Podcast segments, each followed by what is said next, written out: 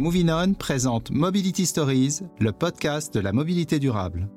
Plus que jamais, notre mobilité est essentielle dans nos modes de vie. Alors que nous nous déplaçons toujours davantage et que nos modes de déplacement sont de plus en plus variés, la mobilité opère sa révolution pour devenir plus durable.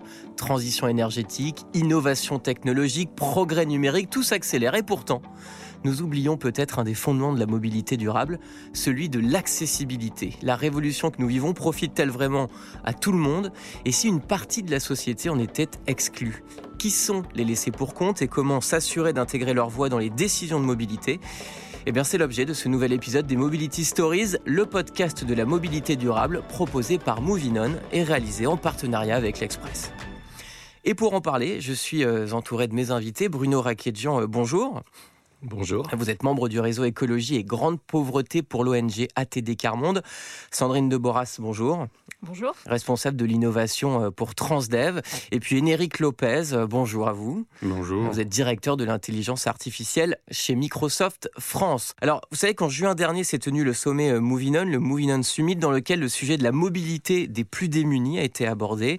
D'ailleurs, à Montréal, au Canada, un atelier a été organisé sur ce sujet à l'initiative de Movinon et d'ATD Carmonde dans lequel des personnes en situation de pauvreté au Québec ont pu témoigner. Écoutez d'abord l'une d'entre elles, elle s'appelle José. On n'a pas grand-chose sans transport. On est pris dans la maison, autrement dit, on est comme des marionnettes. On est enfermé dans la maison, on est pris entre les quatre murs. Il n'y a pas grand-chose qui peut se faire sans transport. Si c'est pas loin, on peut marcher, c'est bon pour la santé. Voilà, témoignage enregistré euh, à Montréal euh, il y a quelques mois. Euh, on est pris entre quatre murs. Est-ce que c'est ça, Bruno Raquetjian, la définition même de l'absence d'accessibilité, de mobilité pour les, personnes les plus fragiles? Effectivement, on se rend compte que pour beaucoup de personnes, ben, de pouvoir se mouvoir, c'est un enjeu fondamental pour accéder à l'ensemble des autres droits, donc pouvoir aller voir un médecin, pouvoir aller à l'école, pouvoir aller à à des offres culturelles, euh, pouvoir euh, aller au travail, bien sûr. Voilà, c'est cet enjeu d'essayer de, trouver des solutions et de se battre avec les personnes en grande pauvreté pour accéder à leurs droits. Quand on parle d'absence de, mobilité, à quoi ça ressemble très concrètement dans la vie d'une personne en situation de, fragilité, de pauvreté? C'est quoi bah, il, y a, plusieurs, il y a plusieurs situations. bon, il y a des personnes très pauvres qui, enfin, c'est pas si simple de se repérer dans une ville, hein, même s'ils habitent dans une ville, c'est pas si simple moment donné de, de se déplacer à l'autre bout d'une ville. Donc c'est cette difficulté de prendre des transports en commun, euh, euh, la difficulté aussi d'avoir les moyens de les prendre parce que beaucoup de familles, euh, bah, à, la moitié du même Même le prix d'un ticket de bus, hein, parfois c'est trop cher. Je vais vous donner un exemple. C'est que c'est vrai que euh, bah, les gens n'ont pas, enfin, ont pas d'argent, euh, ils peuvent pas anticiper, donc du coup, ils vont prendre un ticket de bus, c'est-à-dire qu'ils vont pas prendre un carnet de 10 parce que le carnet de 10, c'est pas possible pour eux de sortir d'argent euh, pour le carnet de 10, donc ils vont, ils vont payer le ticket à l'unité et le ticket à l'unité, bien sûr, est plus cher. Comment ces, plus pauvres perçoivent aujourd'hui leur mobilité ou plutôt leur, leur absence de mobilité? Bah, Les plus pauvres, ils, ont, ils ont envie que voilà qu'on tienne compte de, de leur, euh, de leurs difficultés, de leur expérience, de ce qu'ils vivent pour euh, apporter des solutions. Donc ils ont vraiment envie euh, d'être partie prenante ben, des décisions qui sont prises dans les villes au niveau des systèmes de transport et, l'expérience qui a été mise en place au, Canada. Alors c'est important, nos amis du Canada, donc d'ATD, ont fait ce travail avec Movinon de, de, faire en sorte que les plus pauvres puissent prendre la parole et, et s'exprimer avec des, personnes qui sont en charge des questions de mobilité. il faut savoir que c'est quand même un travail d'un an. C'est donc c'est typiquement euh, euh, un exemple de ce que fait ATD Carmonde, c'est-à-dire euh, à travers les universités populaires où on permet à des personnes très pauvres donc d'être de se faire entendre, ouais. de se faire entendre, d'être en confiance et de pouvoir justement exprimer euh, leurs besoins et d'être dans des dialogues avec, euh, avec des décideurs. Et donc, c'est typiquement ce, ce genre d'exemple. Est-ce que c'est quelque chose qu'on fait en France?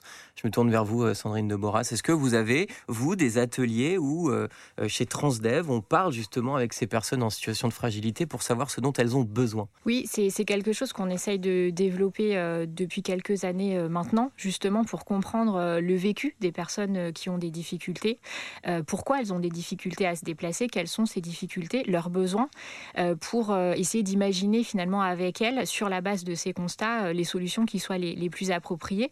Donc ça peut prendre plusieurs formes. Hein. Il y a déjà des, études, des enquêtes assez classiques. On va sur le terrain à la rencontre des clients et des non-clients, à la rencontre des habitants. quand on, on crée, quand on redessine des offres de transport, on regarde évidemment les données socio-économiques, où sont les zones d'habitat, les générateurs de mobilité, les, grandes entreprises, les mmh. hôpitaux, les, euh, les, quartiers euh, prioritaires politiques de la ville. Et puis, on essaye d'aller euh, aussi un petit peu plus finement dans cette compréhension par le biais d'interviews et l'organisation d'ateliers de co-construction justement avec, avec les personnes, avec les habitants des territoires. Qu'est-ce qui ressort de ça alors? Qu'est-ce que, qu'est-ce que disent ces personnes-là?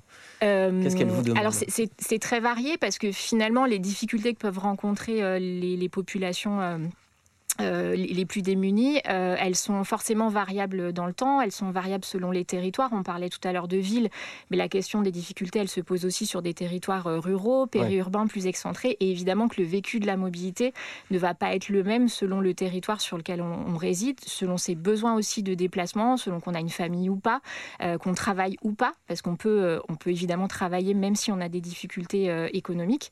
Donc ça peut être une absence de transport en commun, une absence de voiture, ça peut peut être des difficultés, euh, comme l'évoquait ATD Carmonde, à, utiliser cette capacité finalement à savoir utiliser un réseau de transport, à savoir utiliser un bus, hein, même tout un chacun, même nous opérateurs de transport, euh, on a parfois du mal, on est un peu perdu aussi pour utiliser un bus, donc on peut imaginer euh, à quel point ça peut être difficile pour d'autres populations. Du coup, qui n'ont pas forcément aussi accès à Internet, etc. On en parlera d'ailleurs de la fracture numérique dans quelques instants. qui n'ont pas tous les codes et, et ça évolue extrêmement vite et il faut pouvoir les accompagner aussi euh, vers l'accès au mode de transport, l'accès euh, économique et financier. On évoquait les questions de, tarification et de prix. Euh, l'accès, savoir utiliser, lire une carte, savoir à quel arrêt monter, à quel arrêt descendre, connaître les codes du transport, savoir utiliser un calculateur d'itinéraire sur une application. Effectivement, tout ça n'est pas simple. Alors pour bien comprendre justement l'enjeu de la mobilité et les difficultés rencontrées quand celle-ci n'existe pas ou peu, eh bien on va écouter cet autre témoignage d'un autre Montréalais. Il s'appelle Louis. Moi, j'ai beaucoup de déplacements parce que je participe à différents groupes communautaires. Et puis, je vais beaucoup à la soupe populaire le midi et le soir. Et je vais à la grande bibliothèque régulièrement, plusieurs fois par semaine la plupart du temps, ce qui fait que je me déplace beaucoup en ville. Ça nous permet de réaliser nos autres droits, aller à l'école, visiter des médecins, travailler, les loisirs, manger et pouvoir faire l'épicerie, ça touche l'ensemble de nos autres droits. Si on n'a pas le transport, les autres droits deviennent inaccessibles. On ne peut pas s'en passer.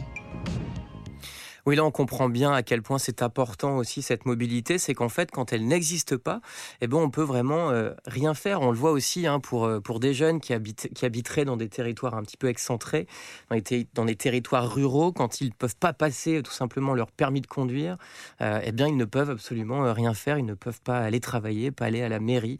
Ça, c'est ça, j'imagine que c'est fondamental, hein, Bruno Raquedur. Oui, là, à travers ce témoignage, on entend bien cet enjeu de, de lien entre les différents droit et, euh, et nous, à TD Carmonde, donc l'enjeu, c'est de permettre aux, plus pauvres donc, de sortir de la misère. Et souvent, c'est une conjonction de, de droits fondamentaux qui, qui, ne sont pas respectés.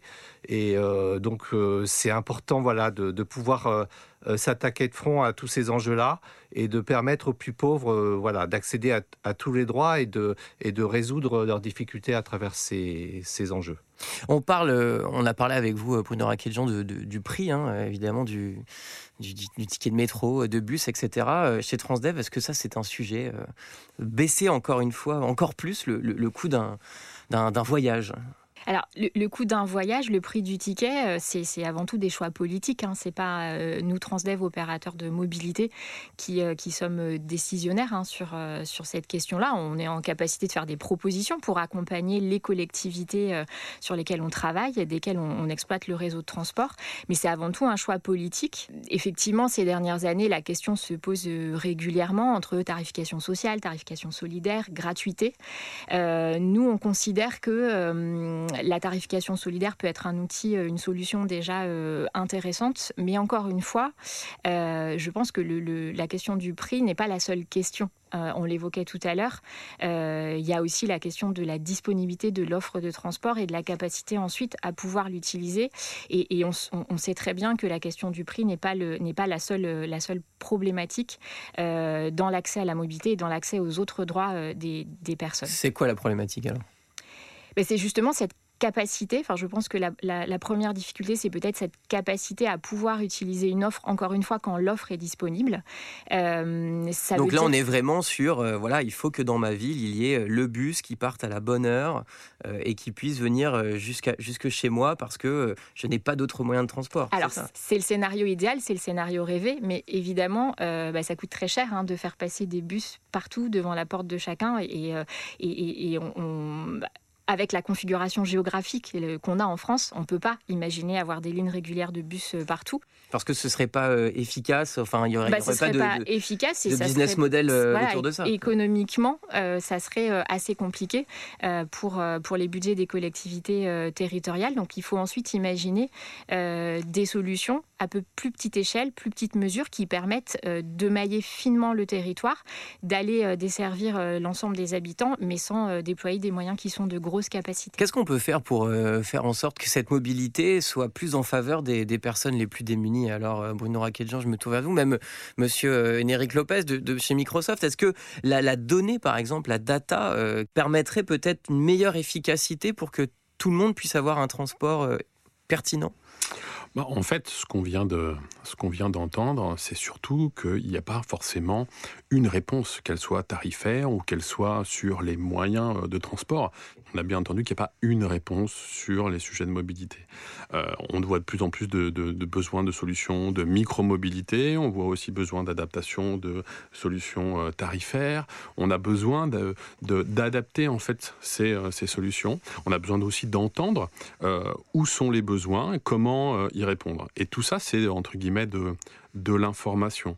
De l'information pour optimiser ses prix, optimiser ses trajets, optimiser les solutions, les, entre guillemets, les connecter entre elles, parce qu'il n'y a pas une réponse pour chaque individu. Mmh. Moi, je suis un individu, je vais avoir, euh, le bus va pouvoir répondre à ma solution. Je suis à mobilité réduite, euh, c'est pas forcément ce, moyen de, transport-là, où j'ai besoin d'aller pas très loin, ce sera un autre mode de transport.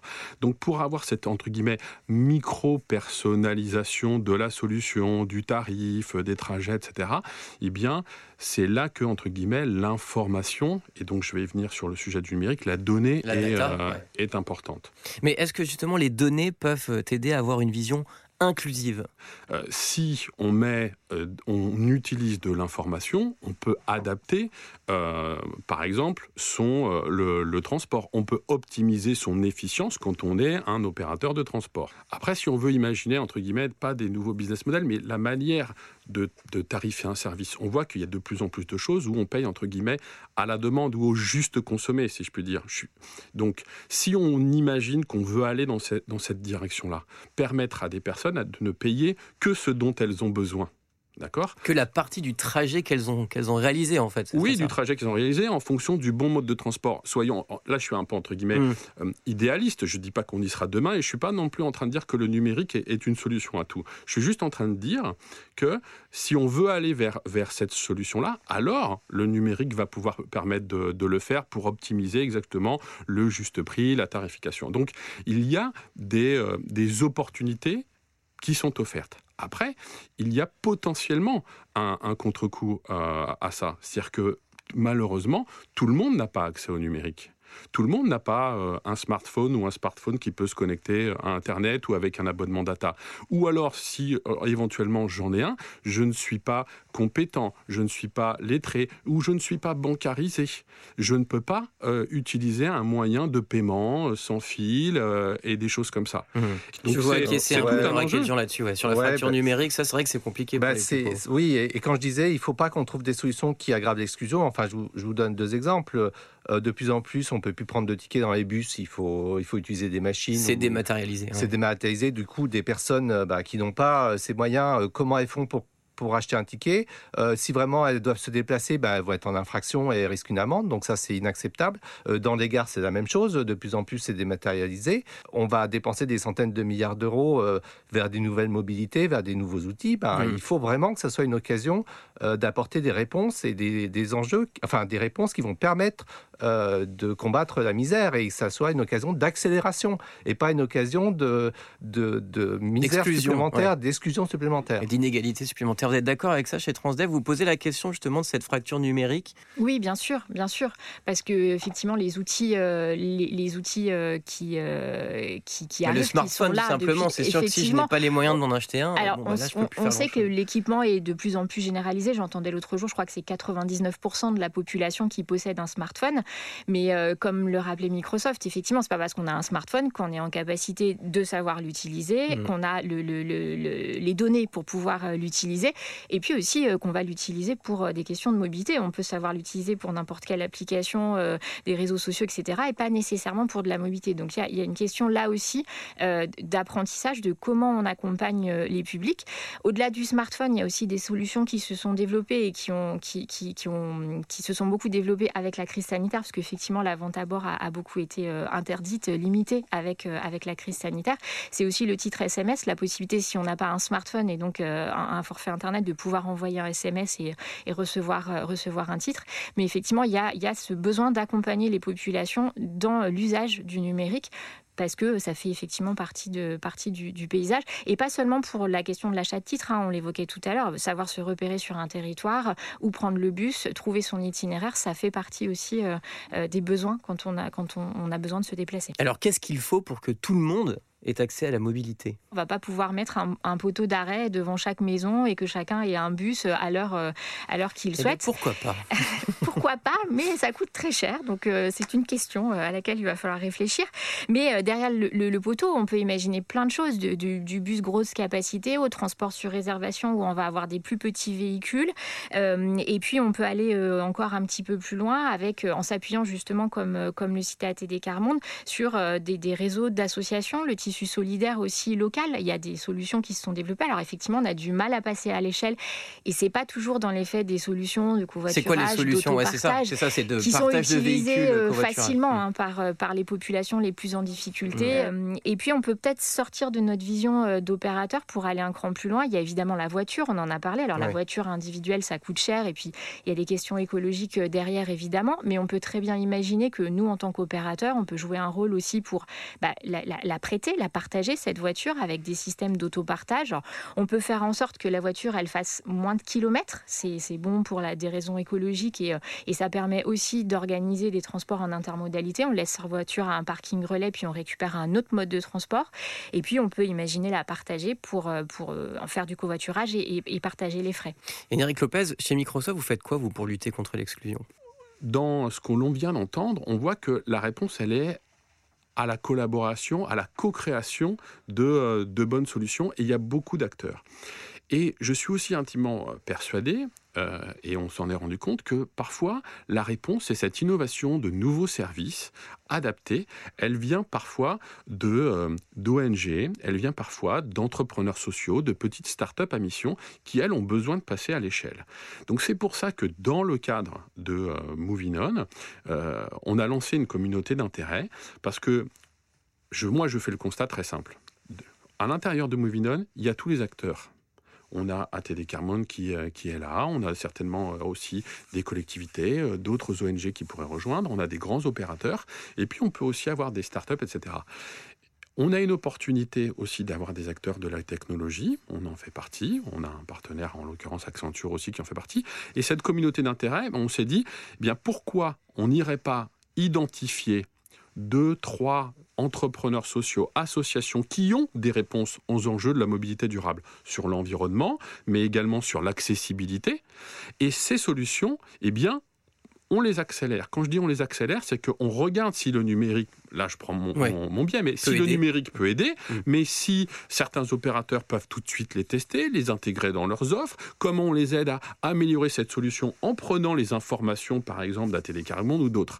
Cette communauté d'intérêt qu'on a lancée, elle est là justement pour, on va pas, on va pas entre guillemets essayer de faire euh, bouillir l'océan, comme, euh, comme on dirait aux États-Unis, mais si on pouvait trouver une, deux ou trois euh, solutions où on se penche et on fait en sorte qu'elle marche et qu'elle passe à l'échelle, eh bien, moi, c'est l'espoir que, que j'ai dans cette communauté d'intérêt pour trouver une solution. La solution sera dans la co-création, euh, Bruno Raquelian L'enjeu, c'est bien le passage à l'échelle. Et le passage à l'échelle, comme on vient de le dire, ça passe par des actions collectives et des, un ensemble d'acteurs qui, qui, qui, se rassemblent pour essayer de trouver des solutions. Et chaque solution, comme ça a été dit tout à l'heure, euh, chaque solution doit être adaptée au territoire et aux situations qui sont complètement différentes. Donc, il n'y a pas de, de solution Et ce sera le mot de la fin. Merci à vous trois d'être euh, venu dans ce nouvel épisode des Mobility Stories. C'était donc les Mobility Stories, le podcast de la mobilité durable proposé par Movinon et en partenariat avec l'Express.